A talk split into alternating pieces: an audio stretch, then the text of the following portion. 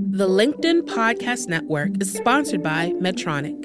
Medtronic is dedicated to the pursuit of life transforming health tech. From AI to robotics and beyond, we're reinventing what's possible, and we're just getting started. Visit Medtronic.com to learn more. Hello, my friends, and welcome to another exciting episode of Negotiate Anything. Negotiate Anything is produced by the American Negotiation Institute, and with over 3 million downloads and listeners in over 180 countries, listeners just like you have made it the number one negotiation podcast in the world. I'm Kwame Christian, and I'm the director of the American Negotiation Institute. We're growing, and I want to introduce you to our new team members and new trainers. This will give you new and diverse perspectives on negotiation and conflict resolution. And that's why Shane Martin, our head of sales and partnerships, is going to serve as co host of the show from time to time. We're excited to continue to provide you with the best content that will help to make your difficult conversations easier, both at work and at home. Lastly, our team conducts negotiation and conflict resolution trainings in the United States and abroad. Our trainings will give you the practical skills you need to resolve conflict, negotiate, lead, and persuade with confidence. Click the link in the description below to learn more about how we can make your difficult conversations easier. Joe, thanks for joining us today. Oh, it's my pleasure. I've, I've waited because I know you stalk me online. So I've waited a long time for this. And uh, this, this is going to be fun. agreed. Agreed. So yeah. let's start off by telling the listeners a little bit about yourself and what you do. Yeah, thank you. So for 25 years, I, I worked for the FBI, mostly working counterintelligence. So I was a spy catcher. And then 15 of those years I spent in this uh, very small unit, um, uh, this elite unit within the FBI called the Behavioral Program. And um, and and that was created to take a look at spies and see how we can get into their heads and recruit them and uh, you know negotiate with them and uh, and and uh, after I retired from the FBI, um, I started writing books and um, never intended for that to happen. And um, and now, 14 books later, I'm I'm here with you, buddy. I'm here with you. I love it, and and everybody. Um, I, I have to say, uh, my favorite book uh, from Joe is the um, "What Everybody Is Thinking," and um, I know the listeners who have been listening for a while. They say, "Yes, Kwame, we know you talk about it all the time." And I was I was just talking to Joe and and saying yeah. I was reviewing my notes recently on the book, and it's 24 pages of notes, size 11 sp- font, uh, and single space. So, wow, um, highly recommend checking out anything that is published by this man. And uh, you have a, a, new book coming out too. So can you tell us about that too? Yeah, thanks. So, you know, over the years, people kept asking me, yeah, you know, you write about human behavior, you write about body language and nonverbal communications. Why don't you write something that brings it all together? And um, and so I did. So I, I took a year and a half uh, off to write um, the the book. Be exceptional uh, which comes out uh, June 29th, is the encapsulation of about 35 years of study of what really sets individuals apart. And obviously, that is their behavior, how they do things. And um, so it's um, it, it's a it's a good way to take a look at the science that's out there and the artistry of how we can differentiate ourselves, how we can take control of ourselves and use the strategies and the and, but in particular the behaviors that truly exceptional people uh, all share. And that's something that i've been studying for a, a long time. So i'm, I'm excited for the, uh, the the book to come out Absolutely, me too. And I, I think something that's you you'll see for the listeners. Um, I'm going to constantly pull this back to negotiation, mm-hmm. but the, what's going to happen is that you're going to see the commonalities of what it takes to be exceptional in whatever realm you happen to be in. And I think that's what's right. so exciting about this approach. Yeah, I, th- I think you're exactly right because you know I I think someone uh, said that if you're human, you're negotiating all the time, and and uh, and and I and I and I and I think I think you're right. Uh, you know, I, I think that no day goes by that we are not parsing something uh, in some way, trying to gain or not necessarily an advantage, but um, to to um, to work something out. And so much of that has to do with communication. So much of that has to do, you know, we forget good manners is a nonverbal, that uh, talking to someone with kindness is a nonverbal. It's, you know, it's not the words, it's, it's the, uh, the manner and so I think a lot of negotiation that we do uh, day in day out, and uh, you know, um, shall I tell them that story? The uh, the yes, please do. All right, so I I can't say the country, but you know, people ask me all the time. Well, you know, you, are teaching, uh, uh, you come out and you teach negotiations and so forth, and your your approach is a little different. And I said it's no different um, than than what you do every day. Only the stakes are a little different so one of the things that I was tasked to do uh, when I was in the FBI watch, which was to target individuals who were intelligence officers for other countries who were operating here, what the public calls spies, and to try and recruit them so that they would come and, and work for us. And so a lot of times, uh, you know, I would run into these individuals here and there and sort of make myself known and so forth, but never really um, uh, approached them directly because sometimes they were being followed or they themselves um, might take some action against me. So sometimes we would try and pick out where would be a great place to run into these individuals. And sometimes it was in what we call denied areas of the world. And those were areas where you knew that if if if the minute you land, you may be under surveillance and so forth. So we would find places to, um, you know, run into these these individuals. Now, you know, you and I have talked uh, about negotiations and planning and and everything that the preparation and so forth. But sometimes, you know, in, in one case, I only had seven minutes. I had seven minutes between the you know the moment that this uh, this individual's plane landed in a country I won't say, and his connecting flight. And so I had to figure out, you know, through observation, which is what the, really a lot of the book is about, is what are his tendencies? How does he walk? Um, you know, uh, would it be best to just confront him directly you know by approaching him from the front? Or as i finally did by walking up beside him and sort of looking over at him and smiling. And he, you know he had this look of surprise but it's like i can't even believe you're here dude. You know it's like just keep walking. Don't say any word and uh, meanwhile, I'm just walking like I'm another passenger, and therein begins the negotiations. I, you know, it was one of these things where I didn't have to say who I was. He knew at that moment, finally, who I was, and, uh, you know, convince him, negotiate that I want to meet with you if you will but tell me um, uh, you know where that might be possible. And the fact that he walked alongside of me the fact that we never changed the pace that he didn't confront me or anything and um, and sure enough the next time he he um, we had that opportunity um, he did it in a ra- rather clear way.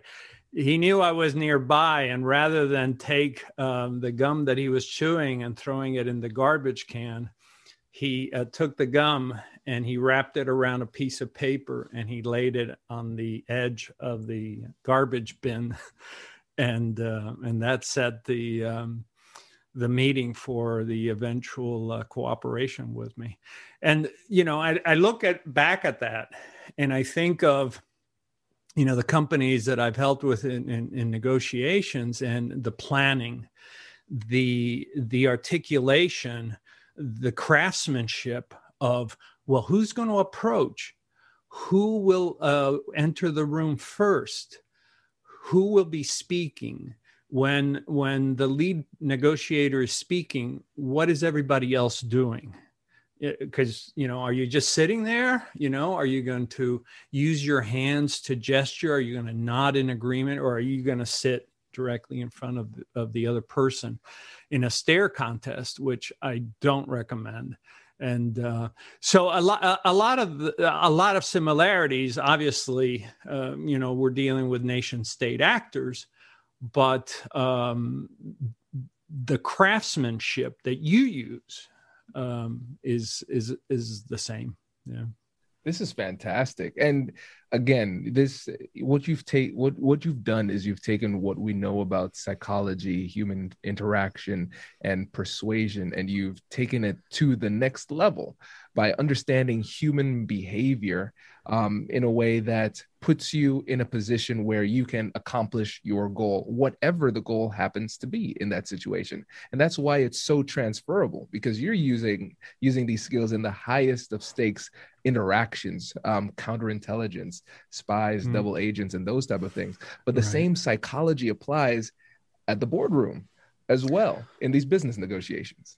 Yeah, it, it, the same psychology. You know, keep in mind, a lot of times in negotiations, you're dealing uh, with corporations and they have their own sort of mentality or history. But then you have the history or what I call the luggage of individuals. You know, um, I was in negotiations uh, down in Broward County where these folks, uh, the county and, and another entity, are in every three years they're in negotiations and they have so much luggage. And this is where unpacking that and understanding that we have to deal with um, that emotional luggage and we have to park it you know that the concept of you know put the ego aside. Well that's all said and good but it's it's not that easy that you have to understand the, the personalities and then how to best approach each other. And sometimes having the right person make the right presentation um, is is going to be the surest winner rather than uh, you know having somebody else uh, doing it. So there's a lot that goes into it. Obviously, the the more important the negotiation, the higher the stakes, uh, the more effort that uh, that you can put into it. Absolutely. And and Joe, in your opinion, mm-hmm. what are some of the biggest psychological mistakes that people make during negotiation? Does your company invest in professional development training? If you believe that your team would benefit from a negotiation workshop, all you need to do is go to our website, fill out the workshop request form, and then we'll set up a time to chat. These workshops are completely customizable and we've done them all around the country.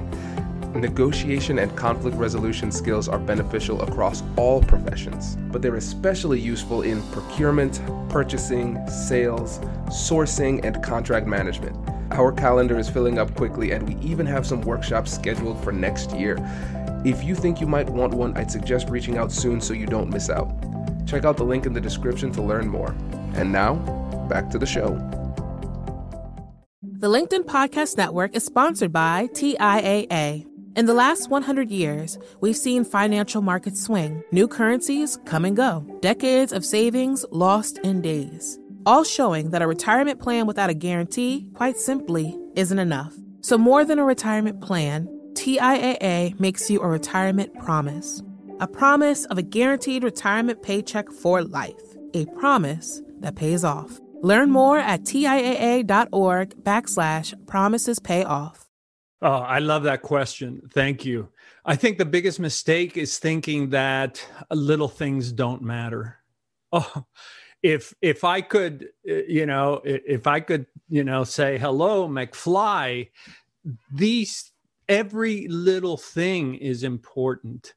Um, from the moment you walk in, how you set up the meeting, how you greet the staff, um, you know, saying hello to the security guards, the receptionists, everything else, um, being attentive to to to others in the smallest of ways, being polite, uh, shaking hands, um, being mindful not to elevate emotions. Um, uh, something so simple. Uh, you know, you and I were talking recently about that um, we can increase face time with each other if we but would just angle each other a little bit because to look at each other straight on is in effect very antagonizing and the the minute that we can just sort of even if it's just rotating a little in the chair we can just soften the mood um, turn yielding uh, making it an art form that you know i'm going to let you speak and i'm going to let you speak fully and completely. And then i uh, hopefully you will yield and then it'll be my turn. And these little things that um, you know i mean i can tell you all the horror stories of people in negotiation and somebody's you know working their phone or somebody's picking their ear and you say no i, I can't believe i'm i'm seeing this. And uh, and that's because nobody has told them that um, everything in the theater of negotiations matters. Everything and um, you know from from you know facial reactions right? So we we often talk about facial reactions and somebody will throw out a number and immediately you'll see the wrinkled nose and you know the shaking head and and right away now you've got to deal not just with the possibility of a no, but you're dealing with someone who is demonstrating this, which makes it even more difficult because now you have to overcome this display and so forth. So it's that I would say it's that recognition that the the small things uh, uh, don't matter. I think most people in negotiations work the facts and work the, but you know I, I know in the FBI we would literally rehearse um, you know how we would walk in who would walk in first where we would sit who looks at, at, at whom how are things transacted who will say what words um, all because um, you know in the theater of, of the interview or the theater of negotiations it's the small things that uh, that really matter yeah. you're absolutely right and it I think that's one of the the most interesting things about what you bring to the table with your expertise to really hammering home that reality. And I think about the uh, one of the classic sayings from chess is every move has a purpose. You don't just make moves for the sake of moving the, the pieces. There's always a reason behind it. absolutely. For instance, when do we call recess? When do we take us? When do we ask for a break? When do we stop sitting down? I remembered I, I was uh, uh, giving a lecture at uh, up, up north at a really prestigious university, and they were shocked when I when I said, "Well, why don't why don't we just get up from the chair?" And it's like like what? Yeah. Why why are we why do we have to remain sitting? Just get up from the chair put the chair in front of you you still got the conference room there and decide that you want to stand and and and talk about what you're passionate about. Why are you talking passionately about something sitting down? Um, you know and it's how we orchestrate that you know the the use of the hands to to explain to envelop to to demark that we're talking about one thing and that we have studied it uh, carefully, um, dynamically, and that we have made a decision of how we're going to proceed. Just those gestures potentiate the message. Can you imagine if I had just said that with my hands on my lap? It, it would lose its its meaning. And yet we know that when you use gestures, and you combine it with, for instance, a certain cadence of speech that people just can't can't stop but uh, but listening to you. And uh, and that's a great way to reveal your commitment to to what you're saying so, everybody, now you have a reason to follow our YouTube page so you can see Joe explaining with, with, these gestures because it, it, this is going to, maybe it doesn't sound silly, maybe this is the point, but it was almost hypnotic right? I was so in i was so almost invested in what it is that you were saying. It certainly did have a much greater impact when you started to focus on the way that you were gesticulating yeah, exactly. And and one of the things that I found with exceptional uh, uh, speakers was their use of their hands. You know, I, I look at Colin Powell, uh, who uh, you know is is really one of the great uh, speakers out there. He's a, a, great thinker, a thought leader, and obviously a, a great general and secretary of, uh, of of state. And you look at how he used gestures to really powerfully message and um, you know throughout history we we have seen uh, great examples of that. And i i find too many executives know the numbers but don't know how to communicate uh, that information uh, uh powerfully. Um, the you know the the fact that i can tell you that look this this is our best offer right? So now you're up against a wall and my th- my thumbs are in a gravity defying position. This is it. there's there's no more movement here. I am not vacillating. I, I, I you know I'm not in any way um, uh, going to ch- change my mind. That's it. That puts an end to the back and forth. You've reached that point where say, guys, ladies and gentlemen, this is it.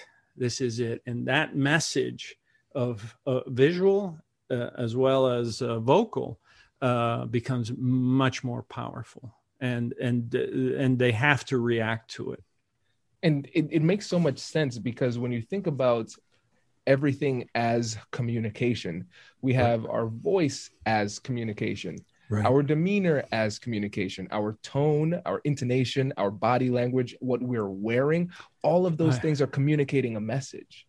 A- absolutely. The, the the clothing that we we wear, the the like you said, the gestures, the uh, something so simple as you know how I reach for something, right? So the the person that's jittery versus the person that reaches for it smoothly. The higher we are, the more competent and confident we are in an organization, the smoother our gestures the lower we are, the more tentative we are, the more jittery the, the gesture. So we would literally uh, rehearse. All right, so now we've been at this for two and a half hours. I'm going to reach for that glass of water and it's going to be smooth. And I'm going to drink it. Think of how many people have been criticized because uh, they've see, been seen on the media where they go to grab water and it's shaking. and you know, I'm not going to name names, but I mean, I I've seen Silicon Valley people, I've seen you know heads of state doing this, not realizing that that tell that behavior is is unsettling. And as I said, in the theater of negotiation, everything matters. Everything matters. You yeah. know what I started thinking, Joe, is I'm thinking about humans as animals. And mm-hmm. I think it becomes more interesting, even more interesting, if you think about us like animals. So we would watch Animal Planet, uh, National Geographic, those type sure. of things, and we're looking at the mannerisms of the animals, and oh, right. this means that, this means this. This is a dominance display. And then if you think about us as animals, we we are animals biologically speaking, right. and so we're going to be responding to the same cues that the the animals out in the jungle would be as well. On point. On point. We are a spe- we are just another species. We are primates, right? And we respond to the alphas. We respond to the hierarchy displays. Um, you know, this is why we we dress up this is why instead of having a big pen in our pockets, we have the Mont Blanc or, or whatever, because we're sensitive uh, to these things. And but we're also sensitive to the gestures that come with higher status. So you know the higher status individual can engage in more eye contact. I, I have seen negotiators w- walk into a room and they're so daunted by it all that all they do is look straight ahead and never looking around not realizing that uh, they're they're limiting uh, their uh, their ability to project confidence because they don't take the moment to look around and look at everybody present and in essence as we learned in law enforcement uh, you know I, i'm not scared of of this room. I am confident in, in myself. And and so just eye gaze behavior you know the the turn yielding that i spoke of um, even for instance instead of saying uh, uh, no kwame go ahead saying kwame go ahead. Let, let, let's hear what you have to say. Whoa i i am now I am now taking charge without you knowing that I'm taking charge by doing these these gestures that are consistent with turn yielding. And yet all of a sudden i'm the invited guest and now i am uh, you know capitalizing on, on on those powerful behaviors we are as you said we are just another species and we are sensitive to the smallest of uh, of things yeah.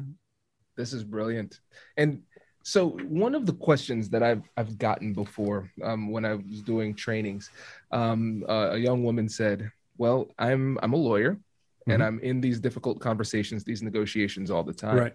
and um, I'm usually the youngest in the room, one right. of the few women in the room, and right. I am five feet tall." Mm-hmm. And so I'm significantly smaller, physically smaller than the other people in the room. And like you said, Joe, there's an everything has an impact. And so people are going to perceive that size difference. So, what can somebody who is smaller do to make it so that the discrepancy in size doesn't create some kind of power dynamic that doesn't work for them? Yeah, uh, I'm glad you asked that question. This this is one that I'm often asked, and you know, one of the greatest example that I have is um, uh, Mary Erdoes, uh, which is uh, who is with uh, J.P. Morgan. You know, when you listen to Mary Erdoes, you, you know, you think she's six five.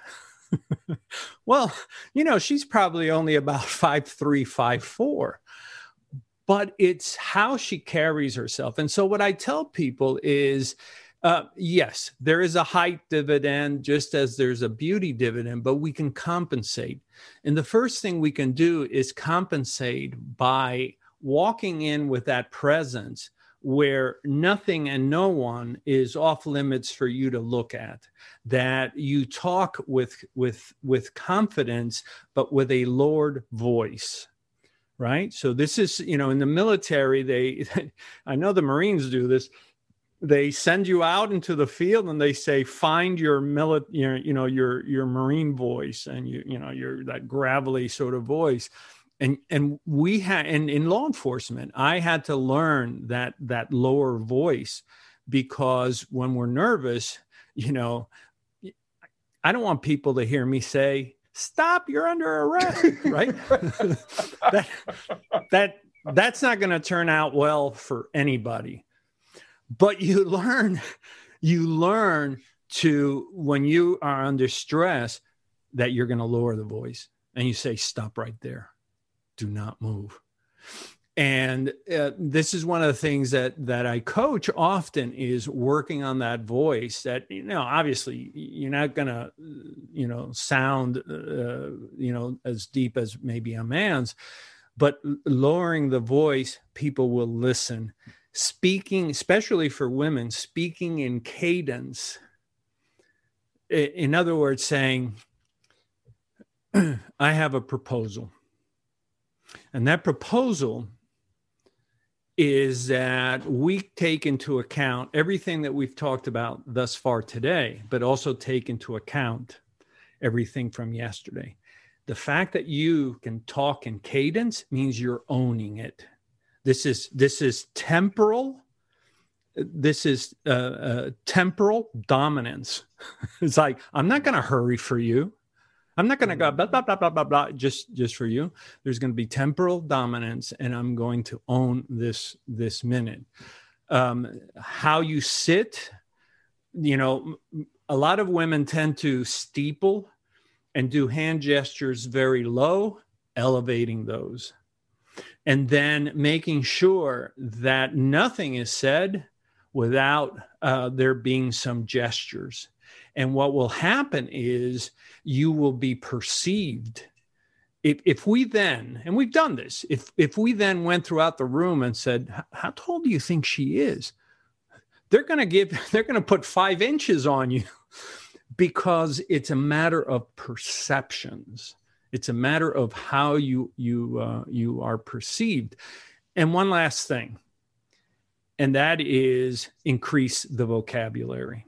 Make sure that you have a more um, uh, a, a um, not a, a dominant vocabulary, but a more robust vocabulary. Because one of the things that happens, our species, we humans, respond to whoever has that better vocabulary. Hmm. And we will always be that way. And whether we're, we're listening to a beautiful uh, uh, poet, whether we're listening to Churchill, uh, you know, the, the, the, the eloquence, the sheer uh, beauty of, of uh, Martin Luther King, it's that command of words immediately elevates you. And uh, you know, as as Wittgenstein said, the, the limits of my language are the limits of my world. And so you are self-limiting if you have a limited vocabulary. So increasing the vocabulary so that um, uh, you project that. That that's that would that's you know that's pretty much what what I teach. That we hmm. can change. We can we can change the the perceptions um, um, and you know, and uh, as you know, Kwame, it, a lot of this stuff, it, it's not about spending money on on doing anything. It's about changing the behaviors. It's about changing what we do in that uh, theater of the um, of the interview. Um, you know, it, you're you're up against somebody that's just being hard headed and so forth why are we still sitting here if if if if this ball is not moving in any direction stand up move around the room change the dynamic to see if that helps to move the um, the ball along i love this and joe i have to let you know you are the first person to quote Ludwig Vig, uh, Wittgenstein, Wittgenstein, uh, yeah. on, the, on the, on the uh, podcast. So I appreciate that. One of my favorite quote from Wittgenstein is, um, if a lion could speak, you couldn't understand him. And it makes me think about some of the cultural differences that people can have in these difficult conversations mm-hmm. and then what we could possibly do to overcome that and create connection in spite of those differences Oh, uh, uh, v- very different uh, when it comes to culture. You know, and in America, we have cultures within cultures within cultures. You can you can go from Manhattan to Brooklyn and uh, have you know they're using different words different concepts. You you go to uh, the the midwest and the west and so forth. I I th- I think this is and, you know and, if, and and I appreciate this because this is one of the things that's covered in the book is that we have to listen to the words that are used that we have to understand those words that if if i you know joe navarro who's now almost 70 you know for me i grew up using the word you know it's a problem. You know now people say well it's an issue. No it's a problem.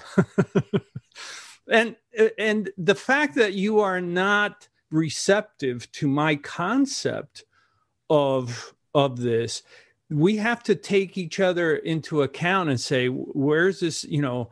I mean i have negotiated with people in france in romania uh, in the middle east in, in latin america and so forth and we have to have that understanding and the best thing I, I i have found is you know can you explain to me what you mean by this? Because i really want to understand where you're where you're coming from and just I love to front my ignorance. I won't hesitate to let you know just you know how clever i can be but i don't mind fronting my ignorance and saying gosh you know I, I, i've never heard of that. What do you what do you mean? Oh i see.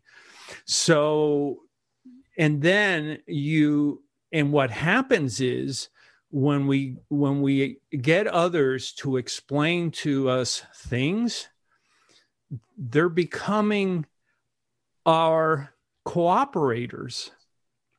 You're in essence getting them to cooperate with you. Um, it's it's kind of like as you know i know you know you know like benjamin franklin asking his enemies to do him a favor. Yes. and then they became best friends.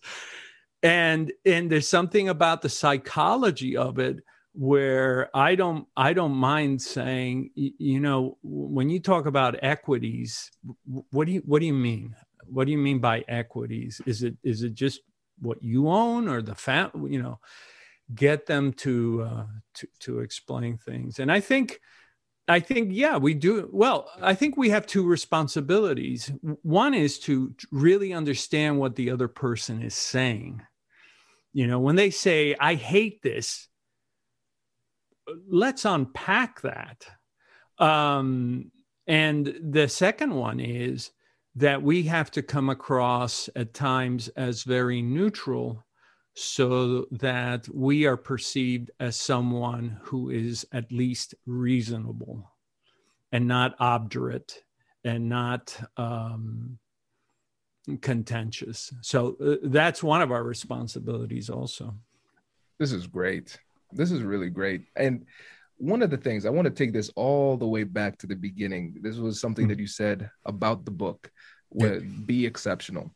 And you're yeah. trying to figure out what sets people apart. Mm-hmm. And you settled on, of all of the things under the sun, you settled on behaviors.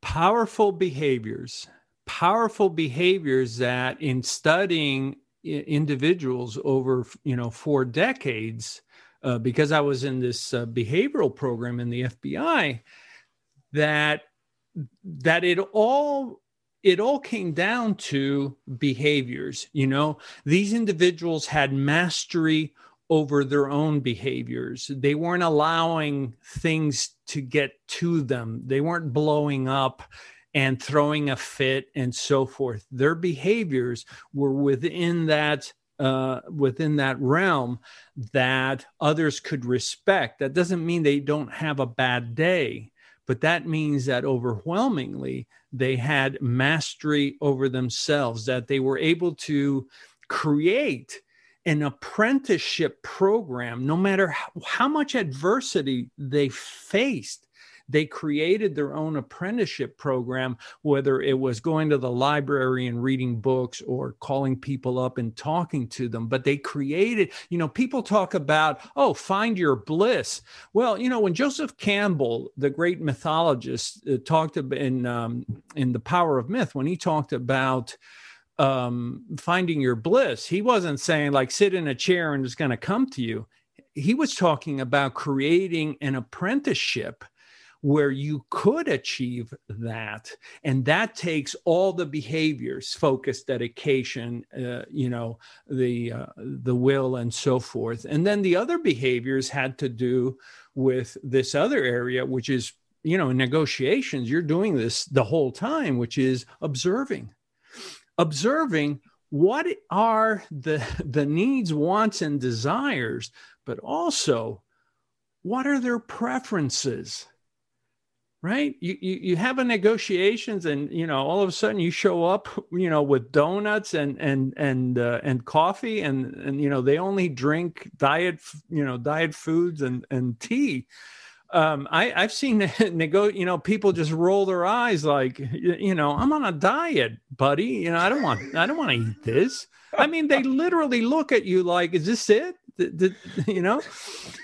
Uh, so, and can we observe concerns and fears? You know, eh, eh, I, I, was just interviewed yesterday for a magazine article, and they said, you know, now that we're coming back to to a lot of us are coming back to work. I said, watch out, this concept of being able to uh, perceive our preferences, you're going to have people that are going to be uncomfortable standing too close. You're going to have people that are going to be uncomfortable shaking hands too soon. You're going to have people uncomfortable uh, because you know somebody's wearing a mask and somebody isn't, and we have to take responsibility for that and say, look, if, if success is measured by our ability to communicate with each other, we've got to create an environment where we have an appreciation for preferences. Because frankly, you know, I don't want somebody standing too close to me, not right now. And we have to be able to perceive that. And that requires uh, observations. And then the one thing that no negotiator will tell you is what they fear and yet that's in, in, counterintelligence that's always what we were looking for. What does this person fear? And when you can identify what that fear is then you can appreciate somebody's final price point. You can appreciate somebody's decision uh, schema and uh, and so forth. And you know the other part of of of, of what exceptional people had was this ability to communicate. And it, you know, they didn't have to be Churchill and they didn't have to be Lincoln. It was just, you know, do they have the ability to comfort and and put an arm around you and show you love? There's a there's a uh, a crossing guard not three blocks from here, and every day those kids go by and give this lady a hug. You're telling me that that isn't more powerful than than than words? Those those kids live for that. And so we we have to realize that words can only do so much that we as a species for at least 300 or 400,000 years you know communicated non-verbally. We had to communicate silently because we were surrounded by predators. And so we had to move through the savannas, through the jungles quietly, but we had to do it effectively. And that's why nonverbals still dominate. That's why uh, they are so important even in, in this day and age. And then, of course, exceptional people, they act immediately, but also pro socially.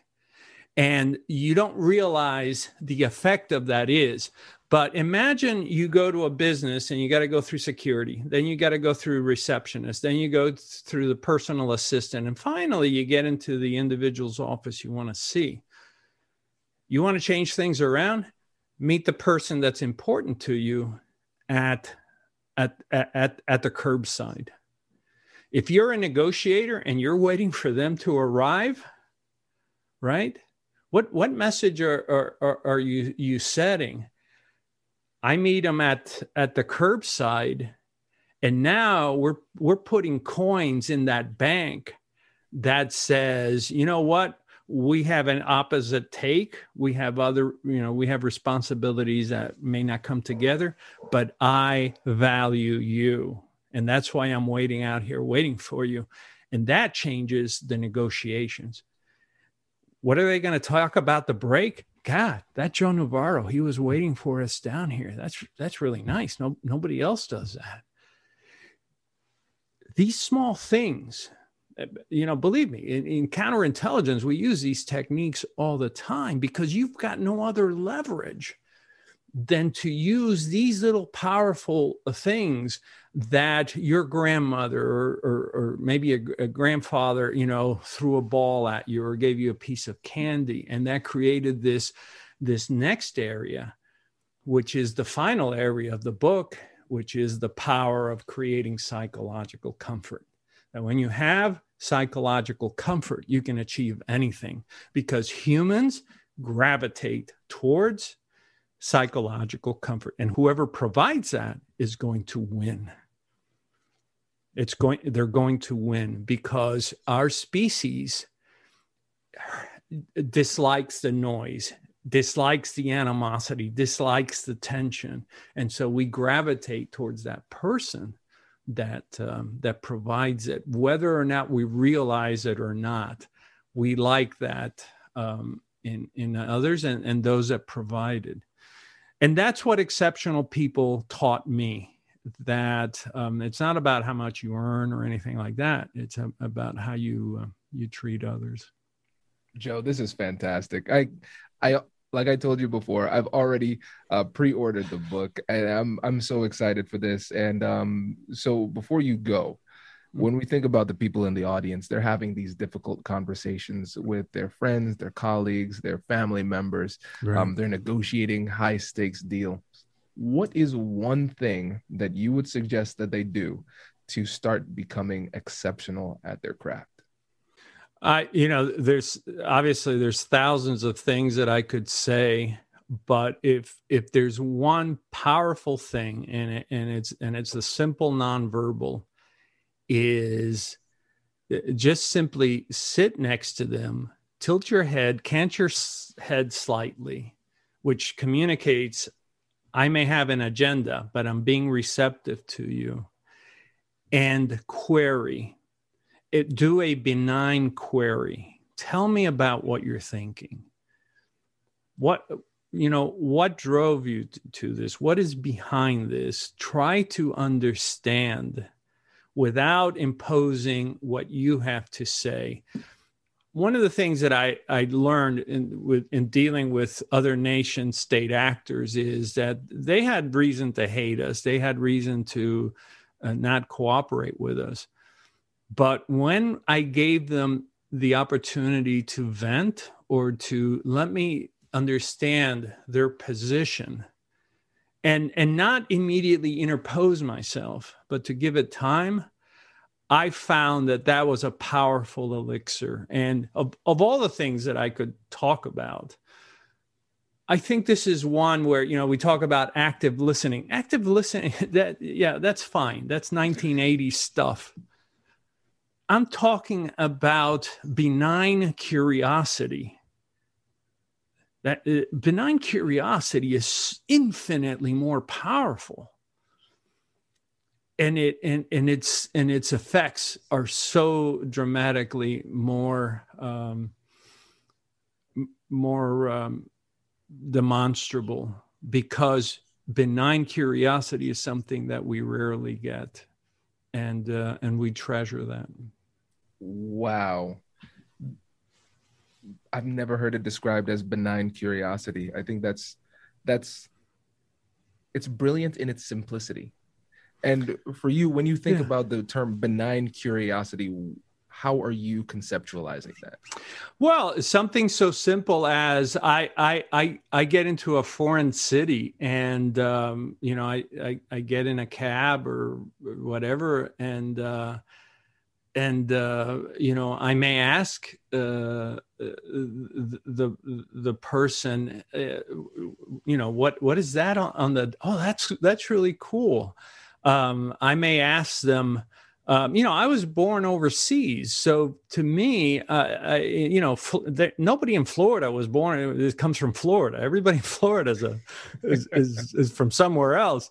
So I'm always asking uh, folks, "Where's your family from?" And I I always get a positive response. Oh, really? Lebanese? Oh, I love Lebanese food. Best candy in the world. Best candy in the world. And, and you know, and they just you know, and open up. But in negotiations, benign curiosity is a, a demonstrable attempt on my part to understand their position, to understand this is how we value it. What most people, where most people make the mistake is they immediately begin to challenge. No, I don't want to challenge. That will come. I want them to voice how they got to this place. And in doing so, they may also reveal the weaknesses in their argument. Well, we consulted experts and and you know, and we think that this is where it's uh, the value point where there's a lot to impact there. It, you know, it, it's like well, I mean, that's that's fantastic. So you've been looking at this for years, right? And you've been doing, and the, the more interested you are in in their process, what you're building. In psychology, we call this transference and countertransference. We're, we're at a, at a deeper level.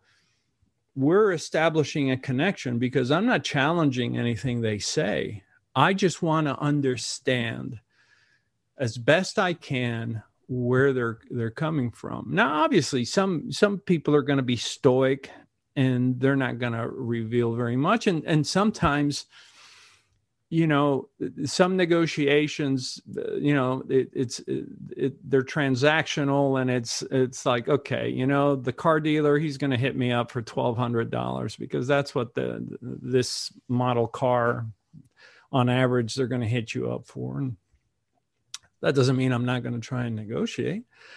Um, but i you know i want to try to explore as much as i can uh, about them. I want to explore the words that they use. You know, you, you, you said you were troubled by this. What do you what did you mean by troubled by it? Is it is it uh, like an external? Is it internal? Um, is it um, you know uh, is it something else? So I use that information to to dig deeper, and the more they talk, the the greater uh, the the connection that there is as long as and this is critical you remain neutral in its benign curiosity. Um, and uh, and that's different than active listening. Um, benign curiosity is taxing. I i had a well you'll appreciate this because I, I, know you read a, a lot of my stuff. I, I had a spy case one time where i had been interviewing this guy for hours and when we got up at the break, my partner looks at my back and she says, Did you spill a drink? And I go, Why? She says, You have sweat from your belt line all the way to your shoulders. and I said, That's sweat. that, that, I earned my money that day. Um, but that's where benign curiosity came in because the worst thing I could have done was challenge a suspect. But by being benignly curious, I got him to talk in ever more details and never interrupted him once. I would just, well, what do you mean? You know, what do you mean by that? I, I, and I think it's a very effective uh, uh, tool to use. This is great. Joe, I love this. I appreciate this. and thank you for the, the contributions that you've made to the, the field over the years. And I am excited to promote this book and hopefully we can chat again soon in the future. I hope so. I, you know, I, I think the work that you do is is so great because you, you I know you love knowledge and you share it, and uh, and I think that's the, the most magnificent thing that we can do. So thank you, thank you for uh, having me. Congratulations! You've just joined an elite club. By listening to a full episode, you're now officially on the Negotiate Anything team. So, welcome aboard. What most team members do is they subscribe to the podcast because that allows them to automatically get the latest episodes of the show. The best things in life lie on the other side of difficult conversations. Keep learning, keep practicing, and keep getting better. Your relationships will improve, your career will soar, and you'll have the confidence you need to get the most out of these crucial conversations. Again, thank you for joining the team. We're excited to have you, and I will see you in the next episode. I'll catch you later.